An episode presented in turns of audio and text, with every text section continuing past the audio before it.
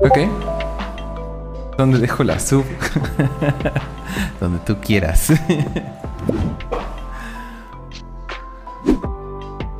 Hola, soy Luis Quid. Bienvenidos a otro episodio. Un poco, o sea, no muy convencional de HP, pero este, en el que hablamos sobre temas de salud mental en industrias creativas. El día de hoy nos acompaña nuestra invitada Moni Charlie. Monique. Te iba a decir Mónica y fue así como ¡No! Pero Moni Charlie. Sí, nos acompaña Moni, este, que es Content Strategist, este, a platicarnos un poquito sobre su experiencia eh, dentro de todo este mundo que es la creación de contenido y de cómo fue que llegó al punto en el que está ahorita. También nos acompaña mi co-host, la mejor, la única, Majo, Min Ginger. ¿Cómo están? ¿Cómo se encuentran el día de hoy? Todo bien. ¿Tú qué tal? ¿Cómo andas? Muy, muy bien también. Muy bien también. Este. nada más como. Ah, ¿Cómo se dice? No es full disclosure, pero. Así como nada más for the record. Ajá. Estamos grabando esto en Discord porque mi internet decidió fallar y Twitch no estaba cooperando. Pero para las personas que están escuchando en Spotify, no debería haber ningún pedo. este, pero bueno. Sí, exactamente. Pero bueno. Eh, muchas gracias, este, Moni, por, por acceder a venir a platicar tu experiencia con nosotros. Este pues no sé, no sé, hay que, hay que comenzar con, esto. No sé, ¿cómo estás? ¿Cómo te encuentras el día de hoy? ¿Cómo está tu semana? Bien, creo que mejor que otras semanas, pero digo, hablando de salud mental, vengo de una recuperación así bien cañona de hace dos semanas que terminé. Ahí ahorita les cuento toda la historia, pero amigos, el burnout, la ansiedad, no son cosas de juego, ¿ok? Hay que tomarlas muy en serio. este, pero bien, afortunadamente, como Fénix, Renaciendo de las cenizas. Renacimos, renacemos, ajá, sí. Renacemos de las cenizas y dije, ahora sí, this is my week. Me vi en el espejo y dije, tú, tú eres la dueña de esta semana. No la ansiedad, ni el pánico, eres tú. Y ya, sí. como, como va mi semana. Como debe de ser. Amén. Así es. Bueno, Moni, cuéntanos un poquito sobre ti, qué haces de dónde eres, de dónde vienes, a dónde vas. Híjole. Qué tan filosóficos nos ponemos, ¿verdad? O sea, que de dónde vengo. Este, vengo de, como les había platicado hace rato, vengo de una familia que, les gustaba mucho eso de, lo, de que, sus hijos eh, supieran otros idiomas. Entonces, este, bueno, vamos a empezar. Moni Charlie, para los compadres, este, soy content strategist, como dijo Luigi, pero he pasado por algunos otros puestos antes de eso. Siempre el tema de los idiomas ha sido mi hit, y ahorita les digo cómo se conecta eso a ser content strategist. Yo desde chiquita aprendí inglés y español, hoy, hoy en día hablo cuatro idiomas. Eh, inglés, español, inglés, francés, italiano. Y lo digo en ese orden, así con la mano, porque es así como del mejorcito al, al no tan bueno. el italiano el italiano está bonito, pero no, no, no sería traductora jamás en italiano, para nada. Es, otro nivel. Entonces, este, bueno, yo crecí hablando inglés y español. En mi casa mis papás tenían una regla y era como que todo lo que todo lo que veas en la tele, o sea, no era consciente la regla, ellos lo pusieron y nosotros simplemente crecimos así. Eh, la tele, las pláticas en la casa o así, todo era en inglés. Yo crecí pensando que, pensando que eso era normal lo que les decían, o sea, pues el inglés se habla en la casa y el español en la calle, ¿no? Así funciona la cosa, hasta que un día alguien en la primaria muy rudamente, muy rudamente, sí, así como de, ¿ves? Lo quise decir como Ruth y como que no, bueno, pero, pero la neta sí, porque sí fue rudo, ¿ok? Sí fue feo como lo dijo. Entonces, este, fue como, este, ¿por qué cambias inglés?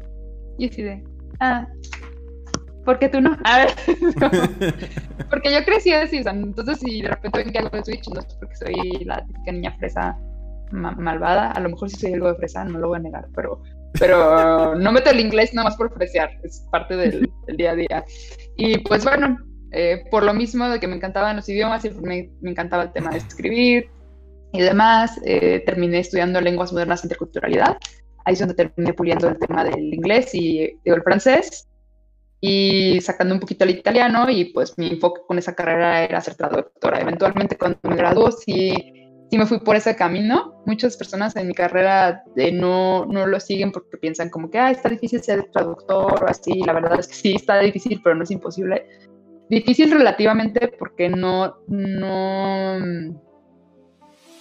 Eh, eh, bueno, en muchos niveles, ¿no? Es una industria en la que yo creo que todos hemos escuchado y si o lo hemos dicho tristemente, el comentario es de, ay, pues Google Translate, ¿no? hemos escuchado esos pecados de, ay, pues yo tengo un primo que habla inglés, fue tres, estuvo tres meses en Estados Unidos, mejor que él me, lo traduzca, ¿no? Entonces una, es una eh, carrera, es una profesión que está como muy mal gastada. Entonces sí hay oportunidades, pero tristemente pues te las baratean. También muy similar a lo que sabemos de la industria creativa. Entonces, muchos no se lanzan a eso, pero pues yo me lancé, afortunadamente conseguí ese espacio en mi vida donde me convertí en traductora. Y eventualmente pasé de la traducción, esas son como pequeñas mini historias, pero no me quiero detener mucho en cada una de ellas, pero fueron las digi evoluciones, pasé de ser traductora a ser copywriter, es decir, ya no solamente me traduzcas eh, contenido de content marketing, mejor ayúdame a escribirlo ya sea en inglés o en español, depende de lo que yo, lo que mi cliente necesitara, y de ser copywriter pasé a ser content creator, es decir, ya empezar no solamente a, escribir bajo una pauta muy estricta de queremos que hagas esto, esto, esto, esto es tu audiencia y básicamente el resultado que queremos es que digas esto, ¿no? Pasamos, pasemos a la onda de ser copywriter. Este, ah, perdón, me llegó un mensajito.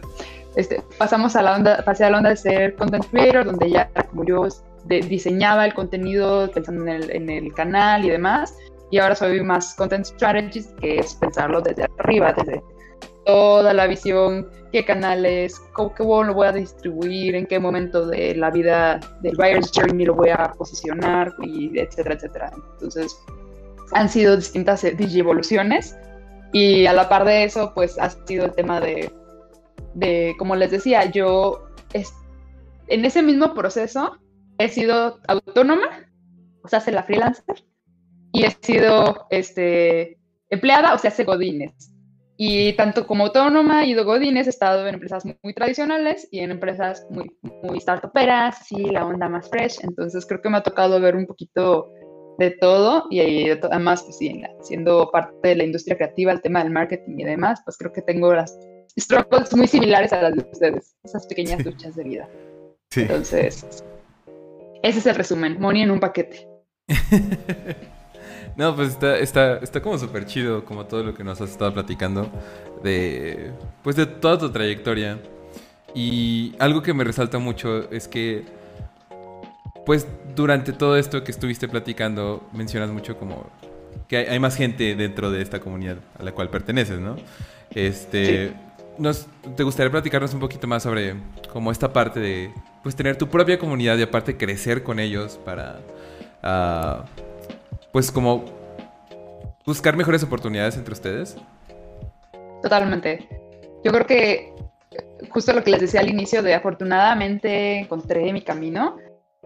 El afortunadamente este, no es fortuna nada más, ¿no? Hay un libro de Darren Hardy que dice, lo estoy parafraseando, ¿eh? Si alguien se sabe el quote específico, perdonen si lo, si lo asesino, pero que habla de que la suerte es una mezcla entre el esfuerzo constante que haces y la pasión que le dedicas con las con ser capaz de ver las oportunidades, ¿no?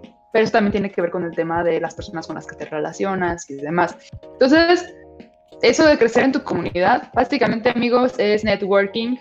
Este, pero antes de que le pongan pausa o se salgan de este podcast y digan, ay, no, está loca hablando de networking. No vamos a hablar de networking tradicional o el networking en que las personas luego, luego dicen, ¿qué puedo sacar yo de mi red? El crecer con tu comunidad es qué puedes hacer tú por tu red, o cómo pueden crecer, o cómo cuando dices crecer yo, y que cómo los jalo, cómo los traigo conmigo en este camino de oportunidades, ¿no? Que creo que es ese, ese cambio de pensamiento que tenemos que tener más nosotros en cuanto a cómo le puedo aportar. Este, sí, les vamos a vender a Sí, no, no, no, estamos hablando del tema de cómo crecer esa, esa red de apoyo. Este, y nada, no, no es, es networking, ¿eh? no, network, no network marketing, para que no se me confundan. Este, no shade, no shame a los network marketeros, ¿eh? nada más, aviso. este, para mí es súper importante eso y creo que lo he empezado a definir. No, no creo que empieces en un solo lugar. El tema de, de, crecer con tu red no es como que paso uno, porque es algo muy cíclico, ¿no? Entonces, pero si pudiéramos empezar por algo es en el, arte de apreciar y apreciar lo que los demás hacen, en observar qué es lo que, en qué son buenos y demás. De nuevo, no por un cómo me beneficio yo, y si es un cómo me beneficio yo, creo que sea un qué puedo aprenderle a esa persona o qué puedo descubrir o cómo, no sé.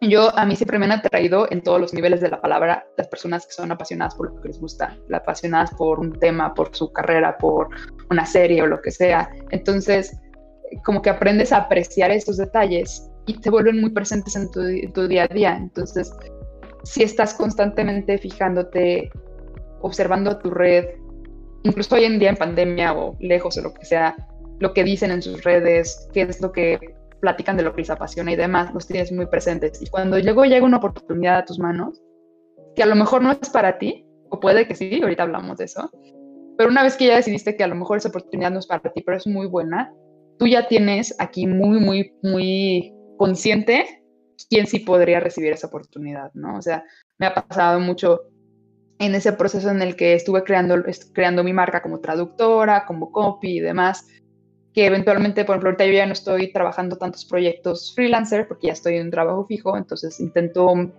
reducirlos por el tema justamente de la salud mental, así de, amigos, las jornadas de 18 horas no están chidas, este, sí. si te puedes morir en algún momento, por favor no lo hagan.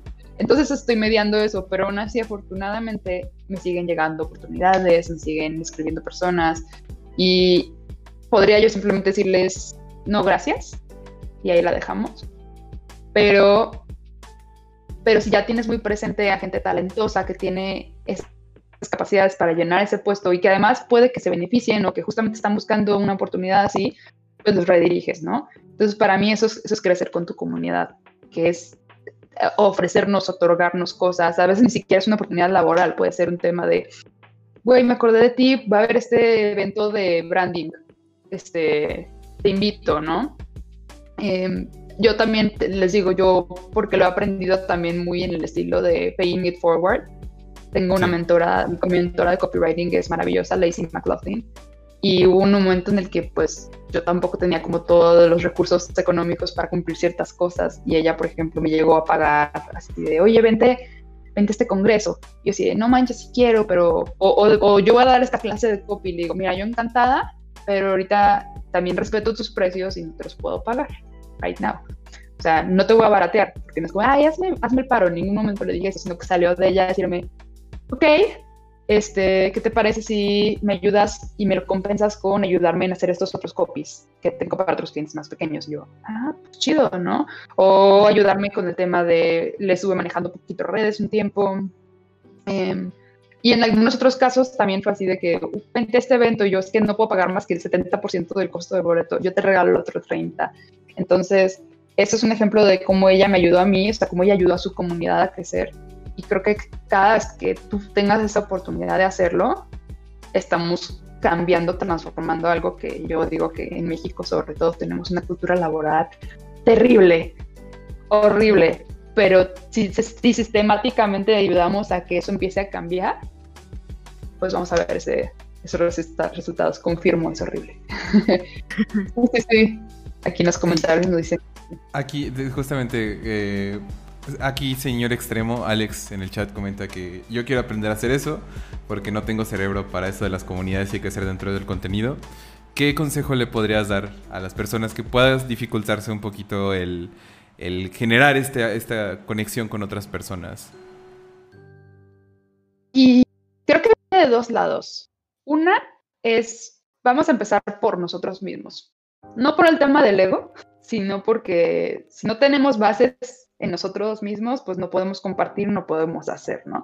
Entonces, una es, crece, desarrollate, busca lo que te apasiona, aférrate a eso y busca dónde más lo puedes encontrar, no solamente en tu, en, como digamos, en lo obvio, ¿no? Un ejemplo de esto que yo hablaba mucho hace, antes de la pandemia, amigos, pues a mí me encantaba ir a los eventos. pero yo identificaba conscientemente que para mí habían dos tipos de eventos en los que tenía que participar. Los que tenían que ver con mi comunidad o con mi, este, con mi profesión.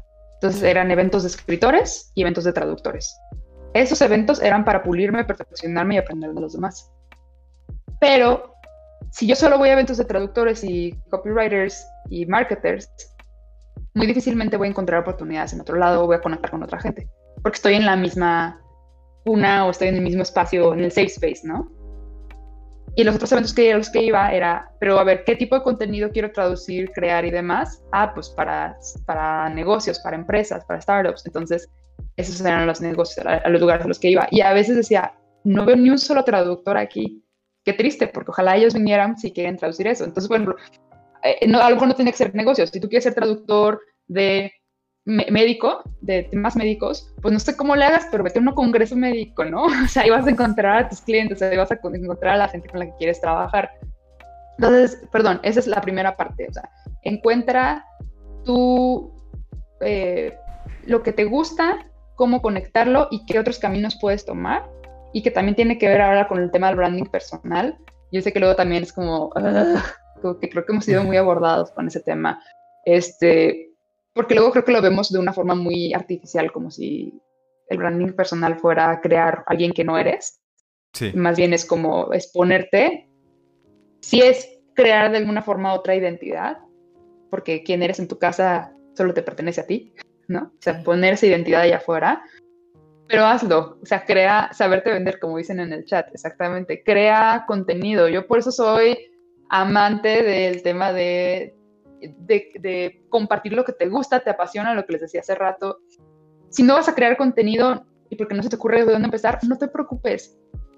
Puede ser algo tan simple como, por ejemplo, este Majo, que es animadora, salió el corto, el clip de, de Luca, ¿no? De Disney bueno, pues agarro ese clip, lo pongo en un post de LinkedIn y hago un comentario y que digo, wow, me encantó esto de la animación, o se nota que están, o puedo ver la evolución de cómo, yo, no sé esas cosas, ¿eh? a lo mejor voy a decir pura babosada, pero me encanta la evolución de cómo han, han vuelto el agua muy realista, el agua en las, en las, en las películas o lo que sea.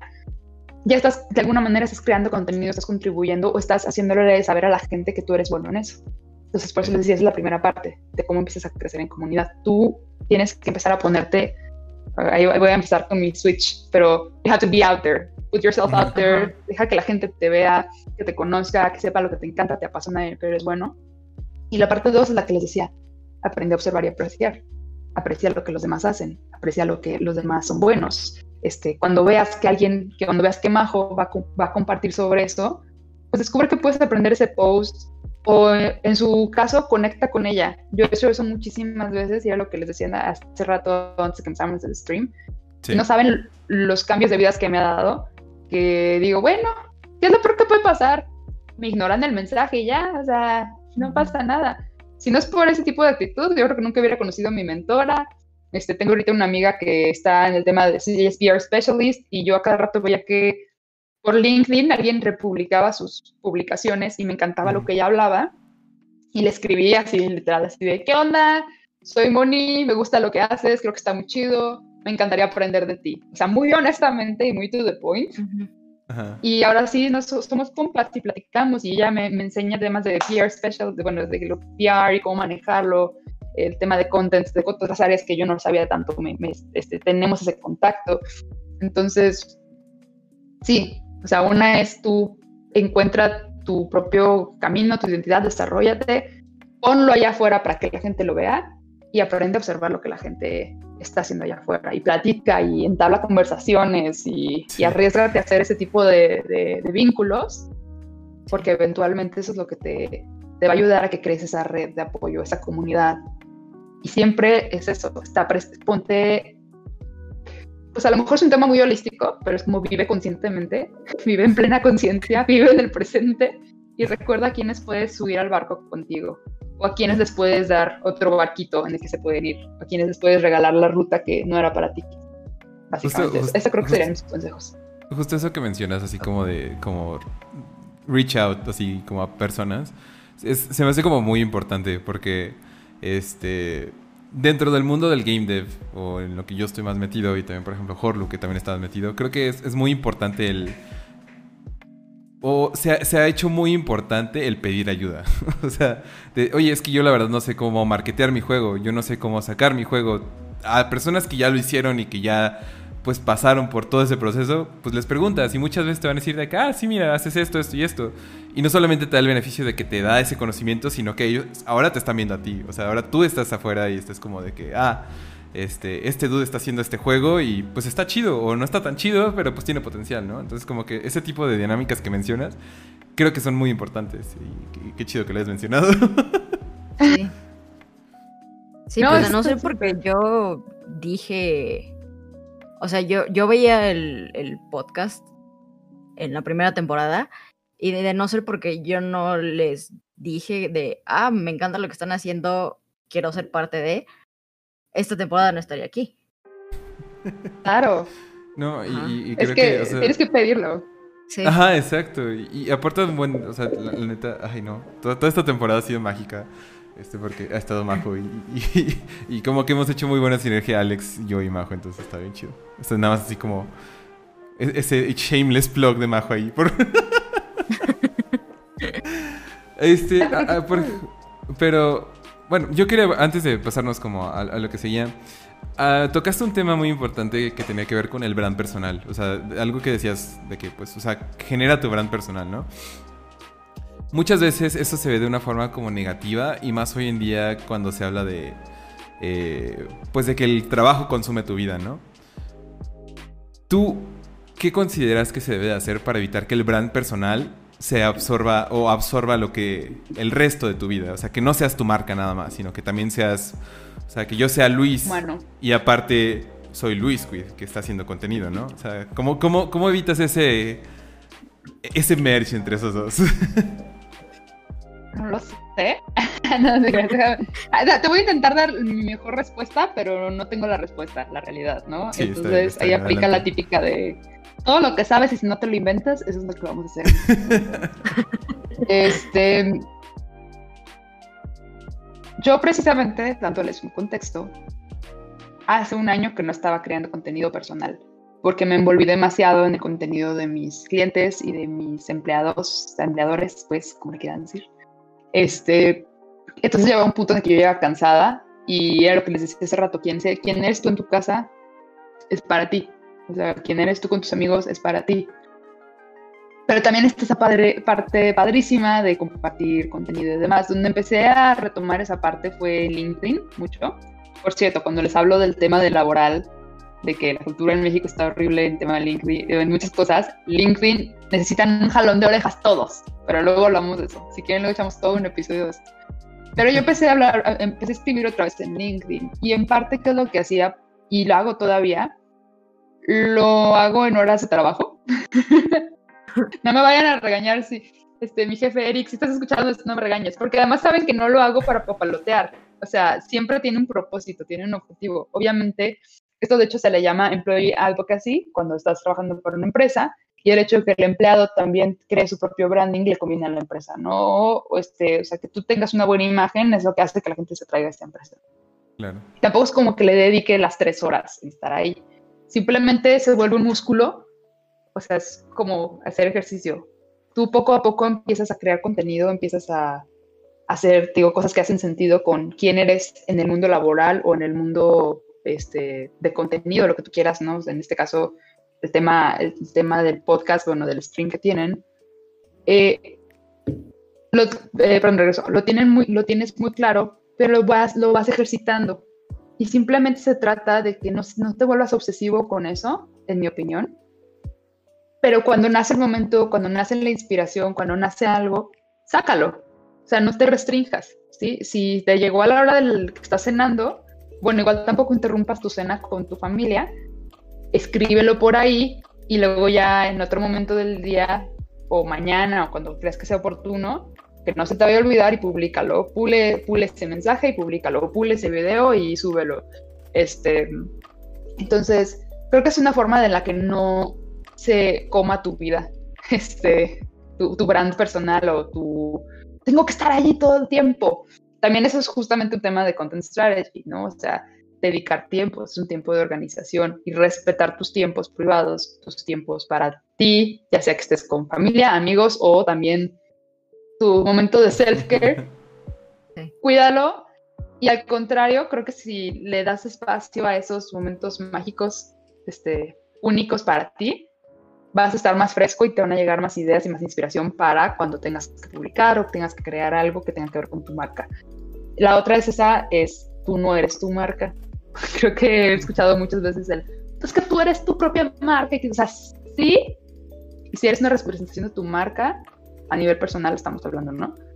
Pero no, mm, no, no eres 100% esa persona que está allá en la pantalla, o no eres 100% esa persona esa persona es parte de ti, pero tú no eres, eh, pero no eres el total de ti, no, no es the whole of everything allá, ¿no? O sea, no sé, no sé, como que es lo que intento transmitir es eso, como es una partecita que estás poniendo allá, pero a veces es la partecita que queremos hacer muy perfecta, ¿no? Precisamente porque es como de marca personal, tienes que ser muy chingón para que la gente caiga y tienes que ser así, wow.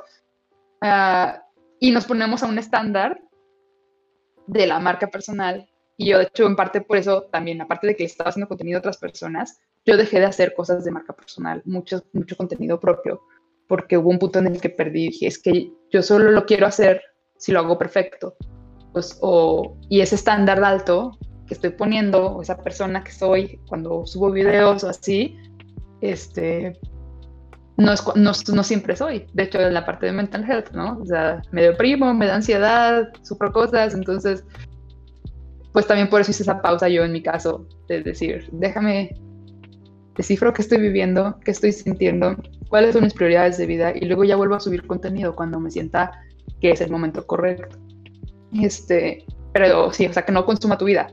Si todos los jueves, aunque seas, tengas tu planeación estrategia, estratégica, todos los jueves subo un post de esto, eso está muy bien, intenta comprometerte, disciplina, felicidades, qué chingón, pero respeta también tu cuerpo, tus emociones y todo. Y si este jueves te sientes de la chingada y no te sientes como para hacer ese post, no lo hagas.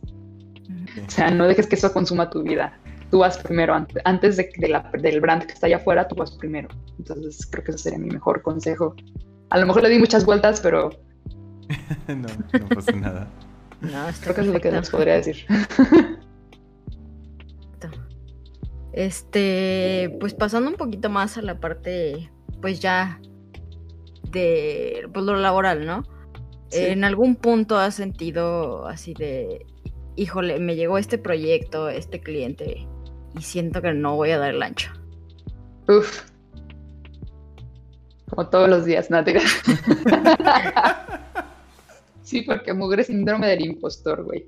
Este. Mm, sí, Totalmente lo he sentido y creo que en distintos casos he reaccionado de distintas maneras, porque si está la parte uno, otra vez, de nuevo, vamos a regresar, tenemos que conocernos y saber cómo somos y cuando nos autosaboteamos, ¿no? Eh, si logran descifrar esa fórmula, felicitaciones, ya están del otro lado. O sea, ¡uh! eh, si logran descifrarse ustedes cuáles son sus valores, cuáles son sus capacidades, cuáles son sus talentos, todo eso, y saber en qué momento, cuáles son sus eh, flaws, en qué momento se autosabotean, ya están del otro lado.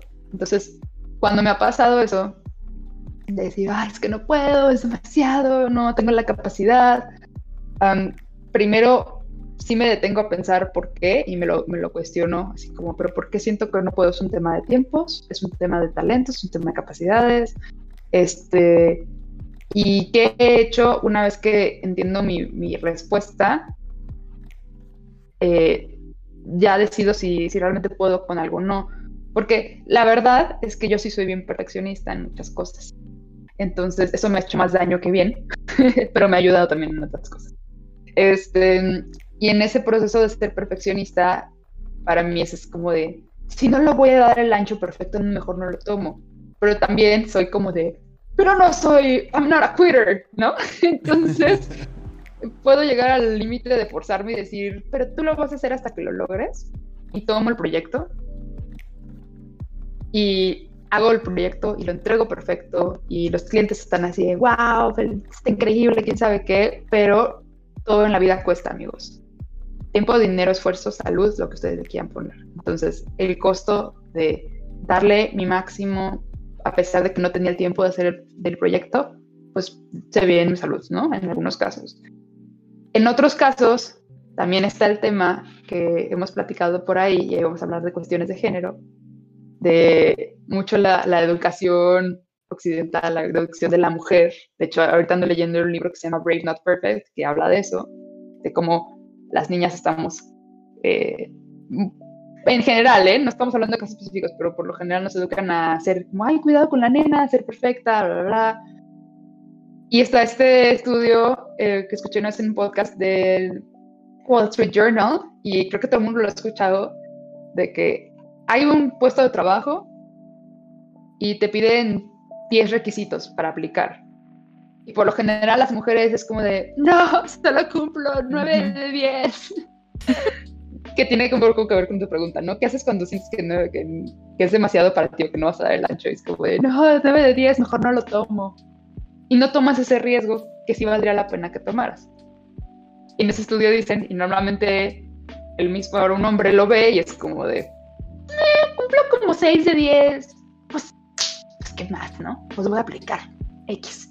Y creo que eso es algo que todos deberíamos hacer por igual. Es como, bueno, sabes que tienes la capacidad y que esas otras cuatro que te faltan las puedes aprender en el camino, ser muy claro con la persona que te está contratando, ya sea como, como jefe o como cliente y decirle, yo sé hacer esto, esto y esto, pero tengo experiencia en esto o me adapto a aprender los otros dos skills que me faltan. Entonces, sí, sí lánzate y sí hazlo a pesar de que creas que no eres capaz. O sea, si es un tema propio de autosabotaje, intenta hacerlo. Pero a veces también el hacerlo puede ser un autosabotaje. ¿Saben? Es como, es, es, como una cosa muy de, de, que tenemos que analizar cada una de las situaciones. Hay una frase que de hecho sí me, me dijo mi mentora, y esa sí a lo mejor la voy a matar un poquito, pero no, este, no parafrasearla mal. Y decía, we tend to confuse fear and resistance with genuine intuition. Y eso que quiere decir que también vivimos en una cultura de, si te da miedo, hazlo. Sí. Y a veces, no, güey, a veces no es miedo, a veces es tu intuición diciéndote, pues no lo hagas. o sea, hay que aprender a escucharnos a nosotros. Por eso les decía, la clave, si ya estás, estás del otro lado, si te conoces a ti y si sabes, si estás diciendo no por autosabotaje, porque te estás haciendo menos, o si estás diciendo no porque precisamente te valoras lo suficiente, te amas, te cuidas lo suficiente mental, física y emocionalmente, como para decir hasta aquí.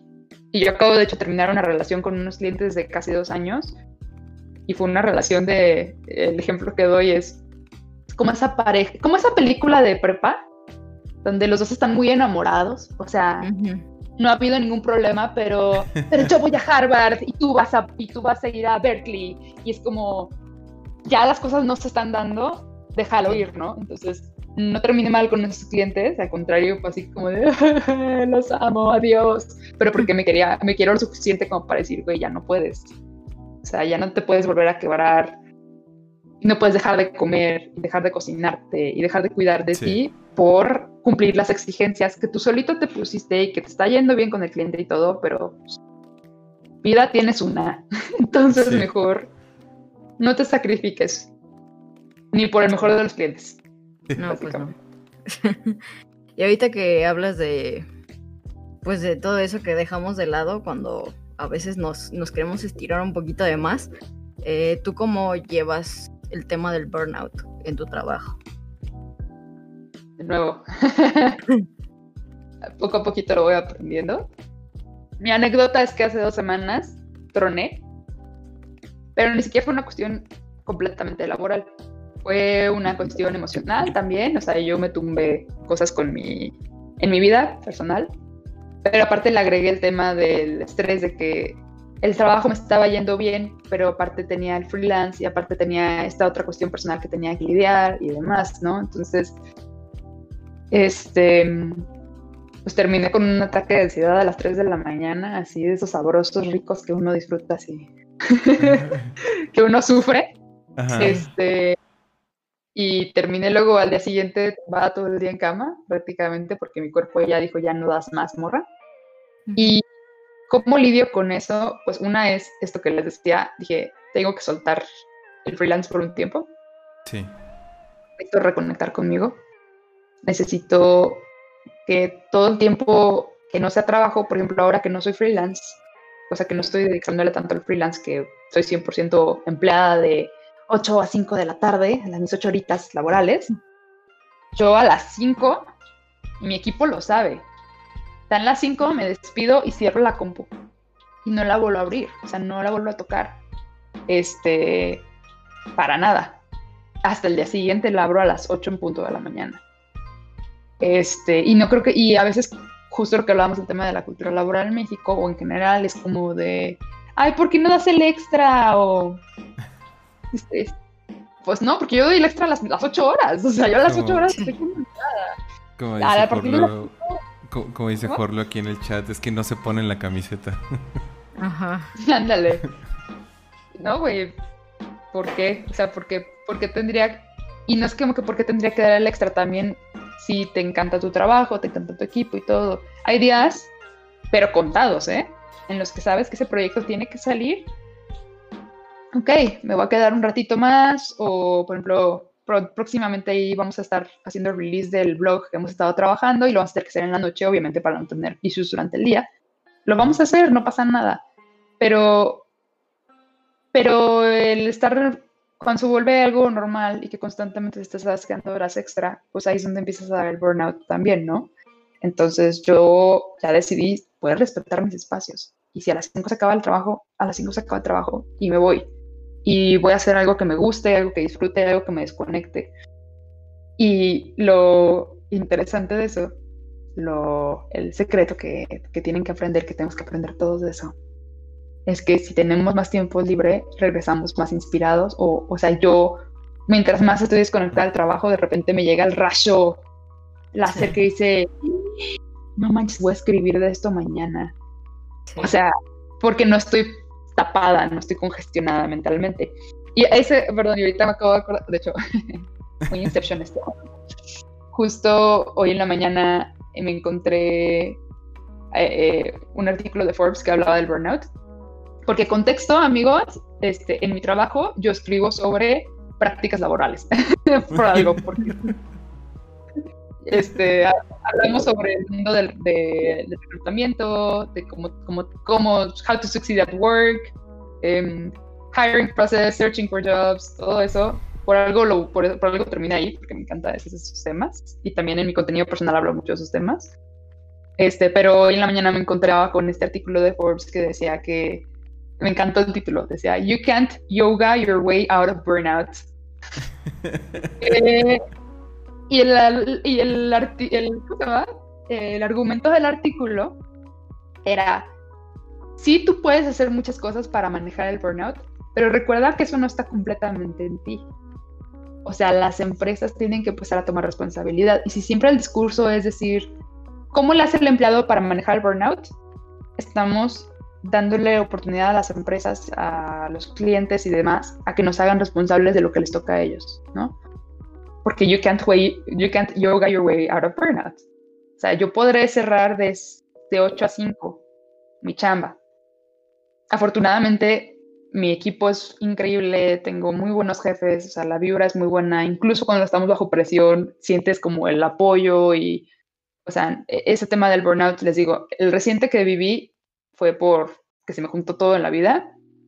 Este, pero si yo trabajara como lo hice en tiempos pasados en otras empresas, donde incluso en ese horario que tú tienes empaquetadito, hay un tema de, y que de hecho eso lo mencionan en el artículo, hay un tema de falta de reconocimiento, exigencias y métricas y, este, lógica, que no, no, no se van a cumplir, no se pueden cumplir, este, el micromanagement y demás, todo ese tipo de cosas que te lleva al burnout. Pues por más que tú intentes ser positivo y meditar todas las mañanas y decir, que sí puedes, claro que puedes cambiar tu entorno, depende de tu actitud. Pero no puedes luchar contra la avalancha que es el burnout corporativo, ¿no? Entonces eso también son cosas que tú puedes hacer, claro que sí, y que tú puedes ayudar a tus compañeros de equipo, eh, en vez de cuando te dejan una chamba pesada decir, ay, no manches, y te pones a quejarte, es como de, ¿sabes qué? De modo, vamos a darle. si puedes cambiar la actitud, si puedes cambiar los equipos. Simon Sinek habla mucho de eso, me encanta. Tiene un video de The Infinite Mindset y se los recomiendo que lo busquen. Y habla de eso, de cómo incluso las corporaciones pueden cambiar el tema de la cultura, empezando por equipos pequeños. Este, no desde arriba, que idealmente debería estar desde los niveles de los CEOs y demás, pero puedes empezar desde abajo también a cambiar, a transformar el tema del burnout y la cultura. Entonces, en resumen, ¿cómo, cómo lo lidio yo? Poniendo límites, buscando espacios para mí y intentando manejar cualquier momento de tensión o cualquier momento de, de frustración, presión que esté ocurriendo en el trabajo y simplemente como también ponerlos, o sea, darles luz a eso. Si llego a ver algo que no me está latiendo, pues hablar con mi jefe, hablar con la persona, este, porque muchas cosas sí se pueden solucionar, ¿no? Y como les digo, si lo, si lo transmito a la persona con las, las personas con las que estoy trabajando de una forma inteligente, porque también no vamos a quebrarnos enfrente de todos porque nada más vamos a crear más caos. Este, no porque tus emociones no sean válidas, sino porque hay formas de, hay formas de hablar con las personas pero puedo yo reducir ese burnout hasta cierto punto. Pero no olvidemos eso, que se les quede muy claro a todos, amigos. Tú no eres el único responsable del tema del burnout. ¿okay? Pon tus límites, haz lo que más puedas. Pero si también te está, este, está cabrón o está muy tóxico ese ambiente, pues vete buscando otras oportunidades. Porque también depende del otro lado también, creo yo. Sí pues hay factores que no están en tus manos, vaya. No, entonces no te sientas culpable de que no lo sabes manejar, entre comillas. Porque muchas personas como, pero soy positiva y escucho audios de, ¿qué se llama? De afirmaciones diarias. Este, y, este, otra vez no shame, yo también escucho afirmaciones diarias, ¿eh? O sea, me refiero a, hago toda la fórmula, te leí este artículo, de cómo eliminar el burnout de mi vida, pero lo sigo sintiendo. Es como, sí, güey, porque no todo está en tus manos. Tranquilo, está bien. Vamos a hacer un om, todos juntos. Y listo. Que vibrar alto. que vibrar alto. Go with the flow. Pero es como lo que les estaba diciendo desde hace rato. Cuando la vida te dice que no. Dice que no, no la forces. ¿Vale? Haz lo más que puedas y listo. Sí. Cuando no, pues busca otro camino. Dentro de esto del burnout, que me imagino que es más o menos cuando más sucede, eh, pues ¿cómo le haces para decir, a ver, tengo que entregar un copy de esto en 30 minutos y no he pensado bien qué es lo que quiero hacer? ¿Cómo le haces? ¿De dónde sacas esa inspiración? ¿De debajo de las piedras o cómo le haces? Miren, la presión es un buen motivador. No, no, no, ojo, si, si, si, si alguien aquí es este jefe o algo así, no lo usen de pretexto para presionar a sus, Ahí te van a decir, soy este jefe de mí mismo. Y es como, no, no. no. bueno, pero, o sea, no, sí vale, o sea, de una vez el tema de la presión. Cuando quieres sacar inspiración y tienes tiempo, cierto punto, pero que les decía, cuando yo estaba como autónoma, podía darme estos lujos de decir, estoy tapada, de lo que les voy a hacer otra cosa. Este, o bueno, hay distintos niveles. Estoy tapada sobre este tema, no se me está ocurriendo, entonces, ¿qué haces? Deja ver qué están haciendo los demás en este tema, o deja leer otros artículos que tienen que ver con esto, déjame echar un video, o sea, no necesariamente tiene que ser en el mismo formato en el que tú vas a escribir o vas a crear. Por ejemplo, si tengo que hacer un copy de... me pienso. Bueno, en algún momento estuve trabajando en un tema de biotecnología, ¿no? este, tengo que hacer un copy eh, sobre la salud del suelo, escribo eso todo el tiempo, déjame echar un podcast, déjame echar un podcast de, cinco, de 15 minutos sobre eso. Este, busca en otras fuentes que te inspire. Ojo, no es copy-paste, ¿ok? es buscar inspiración en otras fuentes. Y también la otra parte de la fórmula es, tú tienes, o sea, como que encontrar esa sincronía con tu contenido, con lo que estás creando constantemente, porque, porque lo vas a conectar. O sea, esa fuente de inspiración nueva vas a decir, ¡ay! Es como esta otra cosa que encontré. Eh, o que la otra cosa, o el copy que escribí para un tema de ventas, pensando con esta inspiración, lo voy a aplicar más bien ahora para el copy de, este, de redes sociales, ¿no? Entonces ahí vas haciendo tu, como tu amalgama y vas, vas sacando inspiración. Y la otra es, de nuevo, si tienes la oportunidad, si se da el momento o así, pues ponte a ver Netflix. o sea, o consume otro contenido que no tenga nada que ver con lo que estás haciendo. Porque lo que les digo, desbloquéate, vete a otro lado y a lo mejor de estar viendo un episodio de Stranger Things vas a decir, eso es lo que está, porque además tu mente sí está enfocada, estás enfocado en resolver ese problema, pero lo vas a encontrar la solución en otro lado más fácil. Entonces, si puedes, do it. Este, vete, vete a buscar inspiración en otros lados. O ese ejemplo que hiciste de bajo presión, cierra la compu. Otra vez, tómate un momento, cómete un sneakers. Este, o sea, respira, aplica los, los, ejercicios de grounding que tú conozcas, ya sabes, el de cinco cosas que puedas ver, cinco cosas que puedas oler, todo eso, o haz tu respiración de 7, 5, 4, lo que tú necesites para desenchufar tu cabeza, o baja, este, ve a dar una vuelta alrededor de la colonia, haz algo que te desbloquee o que te drene esa, ese, tapona. Créeme que a veces eso te va a ayudar muchísimo más. Cinco minutos, si tienes 30 minutos y no se te está dando. Este, y hay un último tip que yo, yo hago mucho porque a mí me funciona. O sea, no sé si se dan cuenta, pero me gusta hablar. Entonces, este, me gusta la táctica, amigos.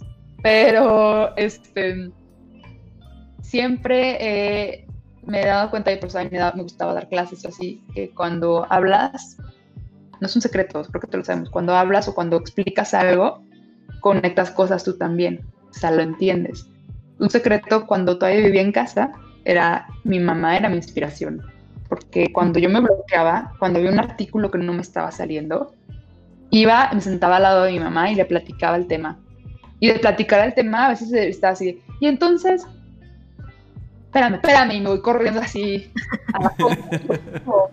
le digo algo y, al saber que se lo estoy explicando a alguien más, yo solita entiendo y como que craqueo eso. Entonces, si no es tu mamá, no te preocupes, puede ser tu coworker, puede ser este, tu amigo, lo que sea, pero a veces el, ser tú mismo el que está eh, transmitiendo la información, exacto, te va a ayudar a que, a que te reinspires. Porque además lo estás haciendo por otro medio. Estás tan bloqueado en querer escribir el copy o o redactar el guion o lo que tú sea que estés haciendo, que cuando cambias también el canal y la forma en la que lo expresas, te desbloqueas. Entonces creo que en general esas son las estrategias que termino usando yo cuando me, me da el, eh, el writer's blockage. Sí. Y para ti, en tu opinión muy personal, ¿cuál, ¿cuál dirías que es la mejor parte de crear contenido? Ya sea de trabajo o personal. Ah, la parte más bonita, así que le da luz a mi, mi corazoncito, es cuando encuentras ese sweet spot, pues a ese momento mágico con tu audiencia. A nivel corporativo, luego así primero, como a nivel corporativo, este, tú haces un research, haces un benchmark de lo que es tu audiencia, este, basado en, métricas y también en eh, supuestos de, no, pues yo quiero que, obviamente, cuál sería el cliente ideal para mi empresa, ¿no? Cliente o clientes, ¿no? Porque también puedes tener uno o varios este, buyer personas, depende de, de tu misma oferta de producto, ¿no? Entonces, haces un análisis, identificas, haces una aproximación lo más posible, más exacta que puedas a lo que va a ser tu audiencia y a partir de eso, desarrollas una estrategia de contenido en cuanto a qué vas a hablar, cuáles son sus intereses, dónde los, dónde los vas a encontrar, dónde les vas a contar qué cosas, este, cuáles son las etapas, o sea, para, para alguien que es awareness, ¿qué es el awareness? A lo mejor puede ser el que ni siquiera sepa de tu industria, a lo mejor ni siquiera sabe que existe, ¿no? Me pasaba en el tema de, de las, las fintechs, que yo decía, ni siquiera es que descubras cómo funciona esta fintech o cómo esta solución te ayuda a ti. Estamos en México. A pesar de que es una cuna de las fintechs muy importante en Latinoamérica, el tema de los dineros, la cultura, dijimos, laboral en México no es muy buena, tampoco todavía la cultura financiera. Entonces estamos en un país donde la gente incluso le tiene miedo a hablar de dinero, le tiene miedo a los bancos, a las tradicionales, no confían en ellas, pues como y a ver, sí, sí entiendo la lógica de, ah, pues sí, por eso precisamente las disruptivas, para que vengan a voltear las tradicionales. No, no, no, eso tiene que ver un tema cultural. O sea, a lo mejor la etapa de awareness está, ni siquiera está en el tema tecnológico de las fintech, que es, ¿sabes lo que es un presupuesto? este, ¿conoces estos conceptos financieros básicos? Etcétera, etcétera, ¿no? O sea, es, bueno, es por darles un ejemplo. Regresando a qué es la parte más chida de crear contenido, es cuando encuentras ese, cuando tu audiencia responde. Ese es el momento mágico, cuando empiezas a encontrar, porque a lo mejor en tu supuesto dijiste, tengo estos cinco topic clusters o tengo estos cinco temáticas que me interesa tocar para mi audiencia, que yo sé que les va a servir a ellos y por consecuencia se van a acercar y confiar más en mí pero cuando empiezas a ver el tema de que sí reaccionan o empiezas a decir, ah, mira, este nunca, nunca le hicieron caso a este, pero este otro tema están súper clavados con ese, les encanta, te piden más, te hacen comentarios en redes sociales de, ah, esto era justo lo que quería yo leer. Este, cuando empiezas a ver, encontrar ese ritmo con tu audiencia y, y ya pasas del supuesto a lo que realmente quieren escuchar y lo que les sirve, eso es lo que más me gusta de, de la parte de crear contenido.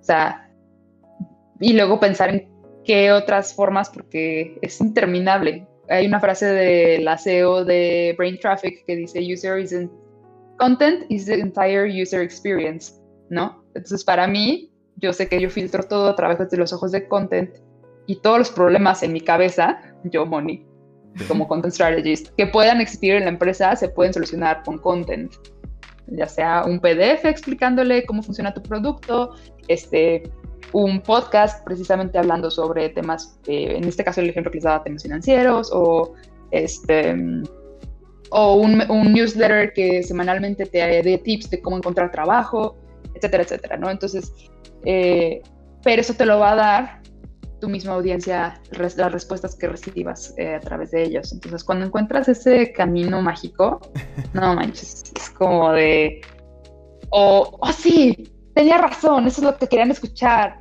O el, ah, no manches, no sabía que querían escuchar esto, no sabía que les interesaba aquello, pues vámonos por ahí, ¿no? Este, porque sí, o sea, al final del día lo que estás haciendo es regalándoles algo a las personas, haciendo algo que les sirva a ellos. Sí. Mm. Y pues es padre. Creo que es lo que más me gusta de hacer contenido, sea lo que sea. esa conexión con la audiencia, o sea, como el, el sentirse que lo que estás haciendo tiene una, una repercusión directa con las personas que están leyendo. Y que es una repercusión buena, me imagino. Que alguien escucha. Sí, exacto. Así sea una este, persona, pero... sí. Con eso. Ahorita mencionaste mucho el tema tanto como estar trabajando con clientes, como estar trabajando con colaboradores. Ah, ¿Cómo manejas ambas partes tanto los clientes difíciles como los jefes difíciles. Pues amigos, vamos a, vamos a hacer, hoy es crash course, hoy es intro, pero si quieren luego nos echamos episodios en cada una de estas preguntas, porque nos podríamos echar horas en cada una de ellas, también buenas. este, las dos creo que se responden muy similares y es el tema de estándares, de saber poner estándares. Pero este lo voy a dar más énfasis en el tema de los cuando eres freelancer. Porque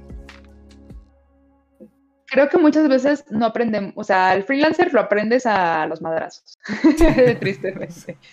O si tomas cursos sobre cómo manejar tu negocio o así, este, sobre todo en el mundo creativo, como soy muy bueno diseñando, soy buenazo en la traducción, no sé cobrar.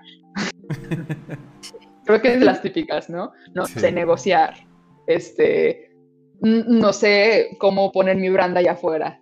Incluso si eres muy buen diseñador, es como de, oh, sí, sí, un logo bien chido y mi identidad visual y branding está chingón, no sé cómo transmitirlo, ¿no? Entonces, es un tema muy complicado, pero conforme lo vas descifrando, bueno, vas, este, pues, eh, déjame regreso mentalmente, pero a veces brinco como siete pasos en mi cabeza y es como de, espérate, no has dicho nada de eso y la gente no va a entender por qué estás hablando de eso. Este, pero, bueno, vas descifrando esos detalles de cómo, de cómo manejar tu negocio, porque al final del día, pues sí es tu negocio. Sí. Pero algo que se nos escapa mucho, que no es solamente el cómo cobrar o así, es siempre meterle el sello de cuáles son tus estándares. Y regresamos a lo que les decía al inicio. Tú tienes que saber cuáles son tu, escala de valores, tu, tu, capacidad, tus talentos, en qué eres bueno, en cuánto tiempo, por ejemplo, o sea, hasta los detalles de lo que decías hace rato de cómo lo haces para entregar un copy en 30 minutos. Bueno, yo sé que si es un copy de social media con tal y tal características, lo puedo hacer en 10, ¿no? O así. O sea, yo ya conozco cuáles son mis, mis propios, mis métricas, ¿no? Eh, yo sé qué tan rápido entrego una traducción, etcétera, etcétera. Esos son mis estándares. Y precisamente, digo, regresando al tema de cuando, cuando aceptas o no un trabajo que es too much, está basado en esos mismos estándares también. Entonces, por ejemplo, esto yo lo aprendí también eh, de mi otra mentora, de Lilian Santini, ella es muy, muy buena en el tema de brand. Este, y ella fue la primera, de hecho, que me dio el jalón de orejas en el tema de LinkedIn, porque lo tenía yo desde la prepa. En, nuestra, en la prepa nos pidieron hacer un LinkedIn, pero así de que en la prepa yo era niñera, entonces no volví a abrir el LinkedIn en mucho rato y de repente después de años casi casi decía niñera, ¿no? O sea, como, y no, otra vez no shame a las niñeras, pero yo ya no era niñera o yo ya no era maestra o yo ya no era eso, o sea, no estaba cuidando mi imagen eh, profesional. O sea, ella me dio el jalón de orejas, me dijo así como, tienes que hacer estos, estos pasos para tener un buen este, LinkedIn, porque ya sea que estés buscando trabajo o clientes, sí se fijan en eso. De hecho, hoy en día tiene un poco más de peso incluso que el CV, porque es tu CV en vivo. Este, están conociendo en el momento, está, es una cosa más de interacción. Entonces, esa era una. ¿Cómo pones tus estándares en cada una de las interacciones y la comunicación que tienes con tu cliente? Otro ejemplo que también me dio Lilian era, este, bueno, ella por ejemplo ya fue la que desarrolló mi logo, mi marca, mis, los colores, toda la identidad gráfica y me ayuda a hacer un, una, un letterhead, ¿no? Entonces yo a partir de eso, cada vez que yo entregaba un documento, lo hacía con mi letterhead, porque quizás o no es como le da cierto nivel de, este, pues, de calidad. ¿Qué otra forma de hacer los estándares? Es, por ejemplo, en ese mismo documento, cada vez que, se, que tengo un cliente, y a la fecha hago eso, intento hacer lo que son las discovery calls o una primera llamada de conocernos y ver cuál es, qué es, cuál es el, lo que, si tienes claro o no, porque a veces ni siquiera los clientes tienen claro nuestro proyecto, qué es lo que quieres hacer. Entonces, básicamente por eso el discovery call, ¿no? Vamos a descubrir de qué se trata este proyecto. Ya que tengo esta llamada, decido si la acepto o no.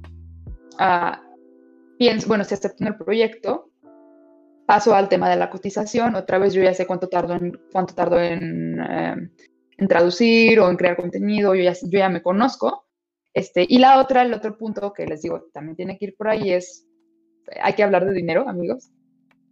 Eh, regresando otra vez al punto de la comunidad, que se me, hace rato les iba a decir, hay que, cuando decías, este, hay que pedir ayuda, sí, pero no solo en eso, pregunten cuánto están cobrando las personas en tu comunidad, porque no, como no hablamos de eso, es yo no sé si me estoy bajando o estoy muy arriba, ¿no? O sea, eh, ¿cuál, es el promedio? Pónganse a investigar todo eso, ¿no? Y etcétera, etcétera. Entonces, tengo claro eso, tengo claro cuánto, cuánto puedo cobrar, sobre todo el tema de si son, este, por un tema de urgencia, de que no, no, pero yo quiero esta cantidad de palabras, pero yo te la puedo dar en dos días. No, pero yo la quiero para mañana. Ok, te cobro con una tarifa de urgencia. Cosas así. Ya que tengo eso claro, hago mi archivo de cotización. Entonces, hago las cuentas. Ojo, la otra cosa, amigos, recuerden el tema de los impuestos.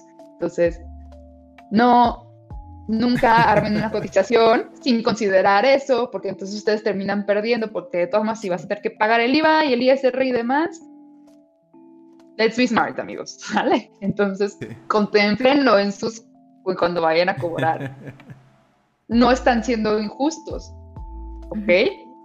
Hay que quitar esos sentimientos de, pero es que luego nunca me va a volver a... No, no, no, no, no, otra vez, estándares. Amigos, cierren los ojos y cuando escuchen esto sientan la cachetada que les estoy dando en la cara de estándares, calidad, tú lo vales, tu trabajo lo vale. Entonces, ok, ya, perdón, regresamos. Hago la cotización y desde un principio soy muy clara y le pongo el en el título le pongo el nombre del proyecto. Traducción de, eh, bueno, subtitulaje de video de béisbol. Este, traducción de eh, copies para social media, lo que sea. Soy muy específica en el título para que desde un principio los vamos a estar muy conscientes de qué se trata, porque si al final me sale, ay, pero yo también quería que me, que aparte me crearas copies. No, no, no, no. Este es el proyecto, estándares. Luego normalmente pongo este, una intro y el mismo, el mismo copio, la misma redacción que le pongo es, este, querido Juan, tal como lo mencionamos en la llamada tal, entonces reitero cuál fue el acuerdo. Vamos a trabajar en el proyecto tal de tantas palabras o traducción inglés-español o vamos a hacer esto. O sea, reiteremos lo que ya hablamos. Luego paso a donde dice cliente, empresa, eso ya es un código de proyecto que hago yo para mantener mi registro y saber en qué estoy trabajando. Este, y otra vez le pongo el nombre del proyecto. Porque siempre pongo eh, eh, encargado y luego empresa, o sea, cliente y luego empresa, en vez de siempre poner empresa, porque siempre tengo que tener muy, muy claro con quién estoy hablando, por si las cosas no salen bien. Saber con quién estar ahí al pendiente. Exacto. La siguiente sección es un cuadrito, y todo está muy fácil, amigos, o sea, suena como más elaborado de lo que es, es agarrar un Word y hacerlo bonito y ya. Este, la siguiente sección es poner un, un, un desglose del producto, del servicio que vas a hacer, ¿no? Otra vez ser muy claros, este, si son distintos servicios, cuánto te, cuánto te va a costar cada servicio. Por ejemplo, si yo era traducir y aparte crear contenido, entonces la primera parte que era traducir tantas palabras, tantas, esto es el costo de ese servicio. Y, no, pero crear contenido, crear el copiar este, y luego si aparte lo quieres traducir, la misma cantidad de palabras, este es el costo que... Y abajo le ponía eso más IVA. O sea, porque también está bien que el cliente tiene que saber dónde está la diferencia. Ah, creo que están como matando un perro aquí. No. que empecé a escuchar a unos perritos bien locos aquí, no sé si los escuchan, pero bueno. No, nos cansamos. mis, mis audífonos no son tan potentes, ok. Entonces, y luego viene la otra parte. ¿Por qué les estoy dando el tour por mi cotización? Si quieren copiarla, no Pero más bien es porque, si se fijan, cada uno de esos touch points está hablándoles estándar, estándar al, al cliente. No le estoy diciendo, por cierto, mis estándares son que me pagues a tiempo, o mis estándares son este, que cobro bien. No, no, no, no. Estamos entregando el mensaje, estamos siendo muy claros, eh, estamos desglosando la información, porque básicamente se va a hacer mi hoja de acuerdo con él, con la persona. Después de que tengo el desgloso, desglose, ahora sí viene la parte y le, pone, le pongo términos de pago y entrega. Yo lo pongo esos dos juntos. Y ahí hago la descripción. Yo les voy a recomendar que hagan esto si no lo hacían ya, es eh, eh, para dar inicio, no me acuerdo cómo tengo la redacción ahí, ya la tengo muy automatizada y a veces nada más cambio los detalles, pero es como, para dar inicio al proyecto, necesitamos, se tiene que entregar el 50% del proyecto. Y luego entre paréntesis le pongo, otra vez hay que ser muy claros porque la gente a veces le cuesta trabajo entender números o cosas muy sencillas. Tal, ¿no? Entonces si te iba a cobrar 4 mil, entre paréntesis, el 50% o se hace 2 mil pesos mexicanos. para que se inicie el proyecto. Y para que, y para entregar el proyecto, se tiene que primero liberar el otro 50%. Sí. Porque es súper importante esta práctica, amigos. Una, si le estás hablando de estándares a la persona, le estás diciendo que no estás jugando, que no estás haciendo este, ay, soy, escribo contenido así bonito y a ver si me quieres pagar. No, o sea, no es un favor a la persona, sí es un servicio, pero no es un favor para la persona, es tu trabajo, tienes que valorarlo. Y desde un principio tú también estás midiendo qué tan confiable es tu cliente, sobre todo si no lo conoces, o qué, cuáles son los mismos estándares que pone tu cliente. Entonces, o sea, si tú no has recibido el 50%, amigo, no empieces el proyecto, no lo hagas. Y menos, ay, dame chance. No caigas en el pozo decir, ay, pero es que es la primera vez que trabajo con él, tengo que quedar bien con él. No, no, no, no, no, no, no. Es la primera vez que tú trabajas con esa persona. ¿Por qué vas a confiar en ella? Sí. Suena muy feo, no es, no es por estar en plan, plan mala onda, pero ¿por qué vas a confiar en que esa persona, por más recomendada que haya llegado a ti o lo que sea, porque créanme, eso lo viví yo. Yo llegué, yo trabajé con un cliente que venía recomendado y me terminó quedando muy mal. Y años después hablo con la persona que me lo recomendó porque me escribe y me dice, ay, oye, ¿todavía trabajas con X? Y yo así de, mm, no, de hecho, pues me quedó medio mal tu recomendado. Y dice, ah, qué bueno, porque a mí no me ha pagado un proyecto en dos años. Y así de, entonces, X. Por eso les digo, a mí no me pagó ni el 50%, yo no empecé el proyecto con él. O sea, así de fácil. Pero imagínense qué pasa y te pagan el 50%, después se rajan, ¿no? Dicen, ay, ¿sabes qué? Mejor si se lo voy a pasar a mi primo Pepito que habla inglés. Este, ok, te doy lo que llevo, si quieres, o no lo termino, o también tú decides los términos, o no te doy nada. Este, yo normalmente sí diría, pues ten lo que llevo y allá tú lo que quieras, porque ya me pagó el 50%, ¿no? Pero yo no voy a salir perdiendo porque ya tengo al menos mi 50%. Hay gente que dice, mínimo cobrarles el 30, no, el 50, amigos. Vean, este valor en su trabajo. Y la otra es esa. Bueno, dame, ya terminaste, sí, me lo puedes mandar y no, hasta que me pagues los 50%, porque te voy a dar un proyecto terminado si tú no has terminado tu parte del trato. Entonces, de nuevo, sí, no estoy diciendo que sea súper tajante. Hay, hay, hay casos en los que puedes llegar a ser flexible totalmente, pero eso tiene que ver otra vez con el tema que les decía, el tema de la intuición. O sea, tú entrénate y solamente vas a aprender cagándola, la verdad. Solo metiendo la pata vas a aprender y poco a poco tu intuición se va a entrenar y vas a saber identificar cuando alguien está intentando baratearte, alguien está intentando jugar contigo, cuando alguien genuinamente te está diciendo, ¿sabes qué? Este, no me pagaron los proveedores, entonces no te puedo pagar todavía. Pero normalmente eso también lo detectas cuando ellos te dicen, sabes que no te puedo pagar todavía, pero no te preocupes, yo espero que eh, hasta que tenga el dinero te haces la entrega, ¿no? O sea, como que también tú, tú, aprendes a escuchar a la gente y decir, sí. sí, no, más o menos. Entonces todo este rollo que les eché es para hablar, un ejemplo, ejemplificar cómo hablas de estándares, el tema de por dónde le comunicas, si le vas a mandar un correo, dile que le vas a mandar un correo.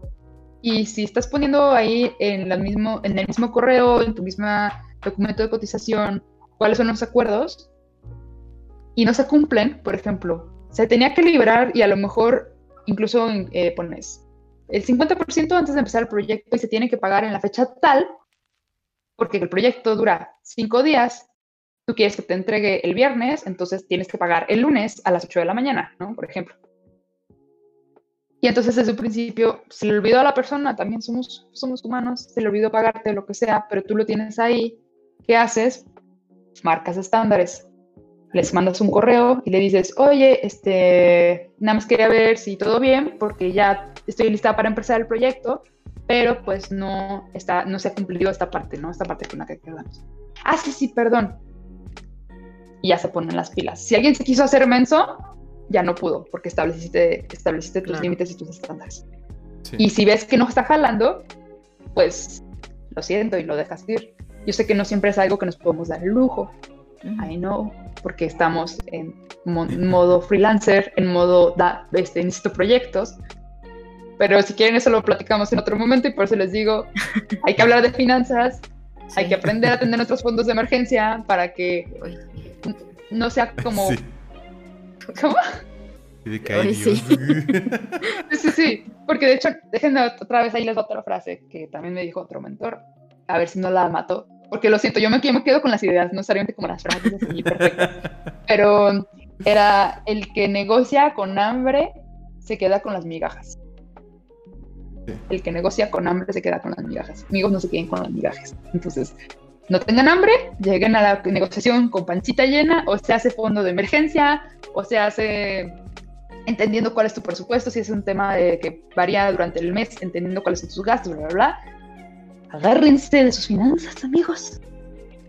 Y eso les va a ayudar mucho también en el tema de estándares y saber negociar con la gente, ¿no? Este. Y de nuevo, a lo mejor sí se vale ser flexible. Lo que les decía yo, ¿qué pasó con Lacey? Yo de mí hacia ella, yo le dije, soy muy clara, no te puedo pagar. Yo no le negocié ni le baraté. Le dije, no te puedo pagar ahorita, entonces no puedo ser parte de tus proyectos ni nada más. Pero ella salió de ella y me dijo, ok, pero a mí me interesa que tú estés aquí. ¿Qué te parece si me pagas lo que puedes y el otro, el restante, me ayudas el equivalente en, en horas a hacer esto, ¿no? Entonces, regresando, hay cosas en las que sí se vale ser flexibles, pero otra vez, siendo, sabiendo quién eres, dónde están tus pies bien plantados, dónde están tus valores, dónde están tus talentos, sí, estás del otro lado, se los juro. Y sí está bien, está bien difícil hacerlo. bueno, no tanto, pero sí. pero sí puede estar muy, muy complicado eh, conocerte y entenderte. Entonces, sí. ese sería el consejo para los freelancers. Gracias. Gracias. pues mira, si, si se pudiera nos seguiríamos, pero pues ya llega, sí, no. hay que llegar al final de esto, ¿no? Eh, mientras escriben eh, preguntas si tiene alguien, este, Moni, ¿tú qué le recomendarías a alguien que quiere ser content stagist? Mm. Que creo que lo más importante es no te olvides de tu audiencia, que tú estás ahí para abogar tu audiencia. Puede parecer contraproducente o contraproductivo, no sé cómo le quieran decir, que tú eres, tú eres el mediador o tú eres el abogado de tu audiencia ante tu empresa. Entonces, tú quieres ser content.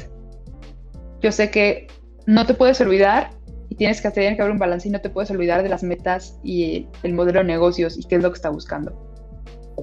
Pero no, pero tienes que tener el valor de poner a tu audiencia primero, de defenderla ante tus, ante tus jefes, stakeholders, ante el de, ante Pepito, el de finanzas, el, de, el que dice, no, es que no hay que meterle budget a esto o a lo que sea, o hay que cancelar tal otra iniciativa. Uh -huh este, tiene, si quieres ser content strategist, ya sé que no te estoy dando un, un, consejo tan práctico, pero te estoy dando un consejo que a lo mejor es lo que te va a hacer que te mantengas en este, en el, bar, el barco de ser content strategist. Y es este, ponte, ponte en, eh, en el lugar de ellos y defiéndelos. Y defiéndelos a morir. O sea, eh, es, eso va desde Ah, bueno, les doy un consejo práctico aplicado en este, en este tema y con eso si quieren cierro para responder las preguntas. Este, tu, tu stakeholder, tu jefe o lo que sea te dice, ¿sabes qué? Necesito un, un copy, un email, este, que sea enviado para convertir. Y quiero que lo mandes justo después de que hacen el subscribe al newsletter. Uh -huh. No, yo estoy, porque yo estaría traicionando a mi audiencia. ¿Por qué? A ver, porque la persona que se está suscribiendo al newsletter se está suscribiendo porque quiere aprender o quiere entrarle más al tema de contenido. El copy que yo le puse para suscribirse al newsletter no es adquiere mi producto, es este, este, ¿quieres saber más sobre consejos de cómo encontrar trabajo? Sí. Síguenos. El objetivo de ese newsletter o de esa primera interacción no es convertir. Como que Voy a perder relación, la confianza. ¿no? Exacto, es empezar a entablar una relación uh -huh. con esa persona. Este, es alguien que quiere aprender, quiere encontrar un nuevo trabajo, o sea, quiere empezar a, a conocer tu mundo, tu industria. No le intentes meter un, una conversión ahí, lo vas a traicionar. Entonces, es el tipo de discusiones que tú te vas a tener que tener con tu líder o que vas a tener que con los otros stakeholders, porque tú tienes que abogar por esa persona y abogar en qué momento la audiencia está viviéndolo, ¿no? Entonces, ese sería mi consejo. Nunca pierdas el hecho de que lo que tú estás creando lo estás haciendo al servicio de la audiencia para beneficio de tu empresa. Sí. sí. Um, como mi consejo. Tenemos una pregunta aquí de Lomito Macabro en el chat. Pregunta, mi novia está por terminar la carrera en traducción e interpretación. ¿Qué consejos le podrías dar? Ah, es que yo no sé en dónde está ella, o sea, en qué etapa está de la vida. By the way, felicidades, interpretación está cañón. Este, para los que no lo saben, no es lo mismo traducir que interpretar, ¿ok? Este, interpretar es como un nivel bien máster, entonces qué chido que tu novia esté en esos niveles. Este, este, ¿cómo dice? Es una enfermedad del lomo. yes. Pero bueno, este, ¿qué consejo le puedo dar? El mismo que les decía al principio del programa. Busca una comunidad de traductores en mi caso, este, este, en mi caso, ¿qué es lo que yo viví? Es que sí aprendí a traducir en la carrera. Ay, qué padre, la parte teórica o bueno, la parte práctica, pero de verdad nadie me enseñó el business. nadie me enseñó a cómo, cuánto cuesta una, cuánto es una tarifa de traducción, nadie me, me, enseñó cómo encontrar clientes, nadie me enseñó cómo venderme con ellos, nadie me enseñó nada de eso en la carrera. Y yo lo que hice por esa frustración, y de hecho gracias al universo que lo hice, porque este, fue, fue ir a buscar expertos allá afuera. Y eso, por eso terminé conociendo a Lilian. Eh, me puse obsesivamente a buscar comunidades de traductores. Había una en Facebook que se llamaba de, eh, Translators Marketing Collective, ahorita ya no existe. Me metí, me ya me unieron al grupo, yo me metí como a todos los grupos de traductores que hubiera en Facebook, porque les digo, todavía no tenía tan vivo el tema de LinkedIn. Otro consejo, dile que se meta a LinkedIn, hay un chingo de gente en la comunidad de traducción. Este, y eh, digo, perdón, rapidísimo para aterrizar esa, historia, es que le escribí y dije, esta morra no me va a pelar, es la dueña de este, este changarro. Y a los cinco minutos me contestó así, porque empecé como de, oh, I'm a youngster translator who didn't learn how to, uh, how to manage a business, bla, bla, ¿no? Y dije, ay, no me va a pelar. Y que me contesta a los cinco minutos y yo me dice, ¿tienes chance para echar una plática como en media hora? Y yo así de, ¡Ah! Jesús Cristo Redentor, y terminé echando una plática de casi dos horas con ella, eh, así aprendiendo un chingo, le caí bien, ella me cayó bien, hicimos match y de ahí me empezó a enseñar como, como todos los, qué no hacer en el camino, ¿no? Lo mismo que les estoy diciendo ahorita, cómo aprender a cobrar, estándares y demás. Entonces ese es el consejo que le doy a tu novia dile que busque la comunidad de traductores que le interesa, dile que busque este, cómo hacer esos contactos, que se meta a todos los cursos que quiera, porque la traducción es muy amplia y obviamente la interpretación también. Yo empecé a tomar cursos este, de localización, de contenido, etcétera, etcétera. Eh, y que contacte a la gente con la que toma esos cursos, que se especialice y acuérdense del otro lado. Uno es lo que puedo aprender dentro de mi esfera y también dile que se vaya buscando dónde quiere, eh, qué industrias quiere interpretar o traducir. Si quiere interpretar o traducir en la industria de la agricultura, pues también que se meta a congresos en línea sobre agricultura, que, es, que aprenda cómo habla la gente, de qué habla la gente. Ahí están, sus, ahí están sus clientes potenciales, que se meta a buscarlos, básicamente. Y eso, los mismos consejos, básicamente es que este, tiene que escuchar este podcast. Sí. Eso lo eché todo el capítulo. Tiene que escuchar todo el capítulo, que aprenda el tema de las redes, el tema de cómo cobrar, el tema de estándares. Así. Ya, ya con eso. Pues no con eso, pero es un buen empiezo, un buen comienzo. Este, pues espero que muchas gracias por la respuesta, Moni. Espero que eso haya respondido a tu pregunta, Lomito. Este, muchas gracias por la pregunta. Este, y si ya no hay más preguntas en el chat, pues bueno, pasamos a cerrar el episodio. Eh, primero que nada, muchas gracias, Moni, eh, por acercarte a, a, platicarnos un poquito de la experiencia que has tenido dentro de este mundo de la creación del contenido, interpretación y traducción. Este, y pues esperamos que te lo has pasado bien. Ay, yo, claro que sí, como les dije, no se nota, pero me gusta hablar. me gusta este choro. Entonces, espero que hayan sido muy felices con este contenido, que les sirva. Tomen lo que sea bueno para ustedes y lo que no, pues se puede desechar en su. Hay, hay un disposal en su cabeza, en su cerebro, que donde pueden tirar la información que no les sirve. No se preocupen.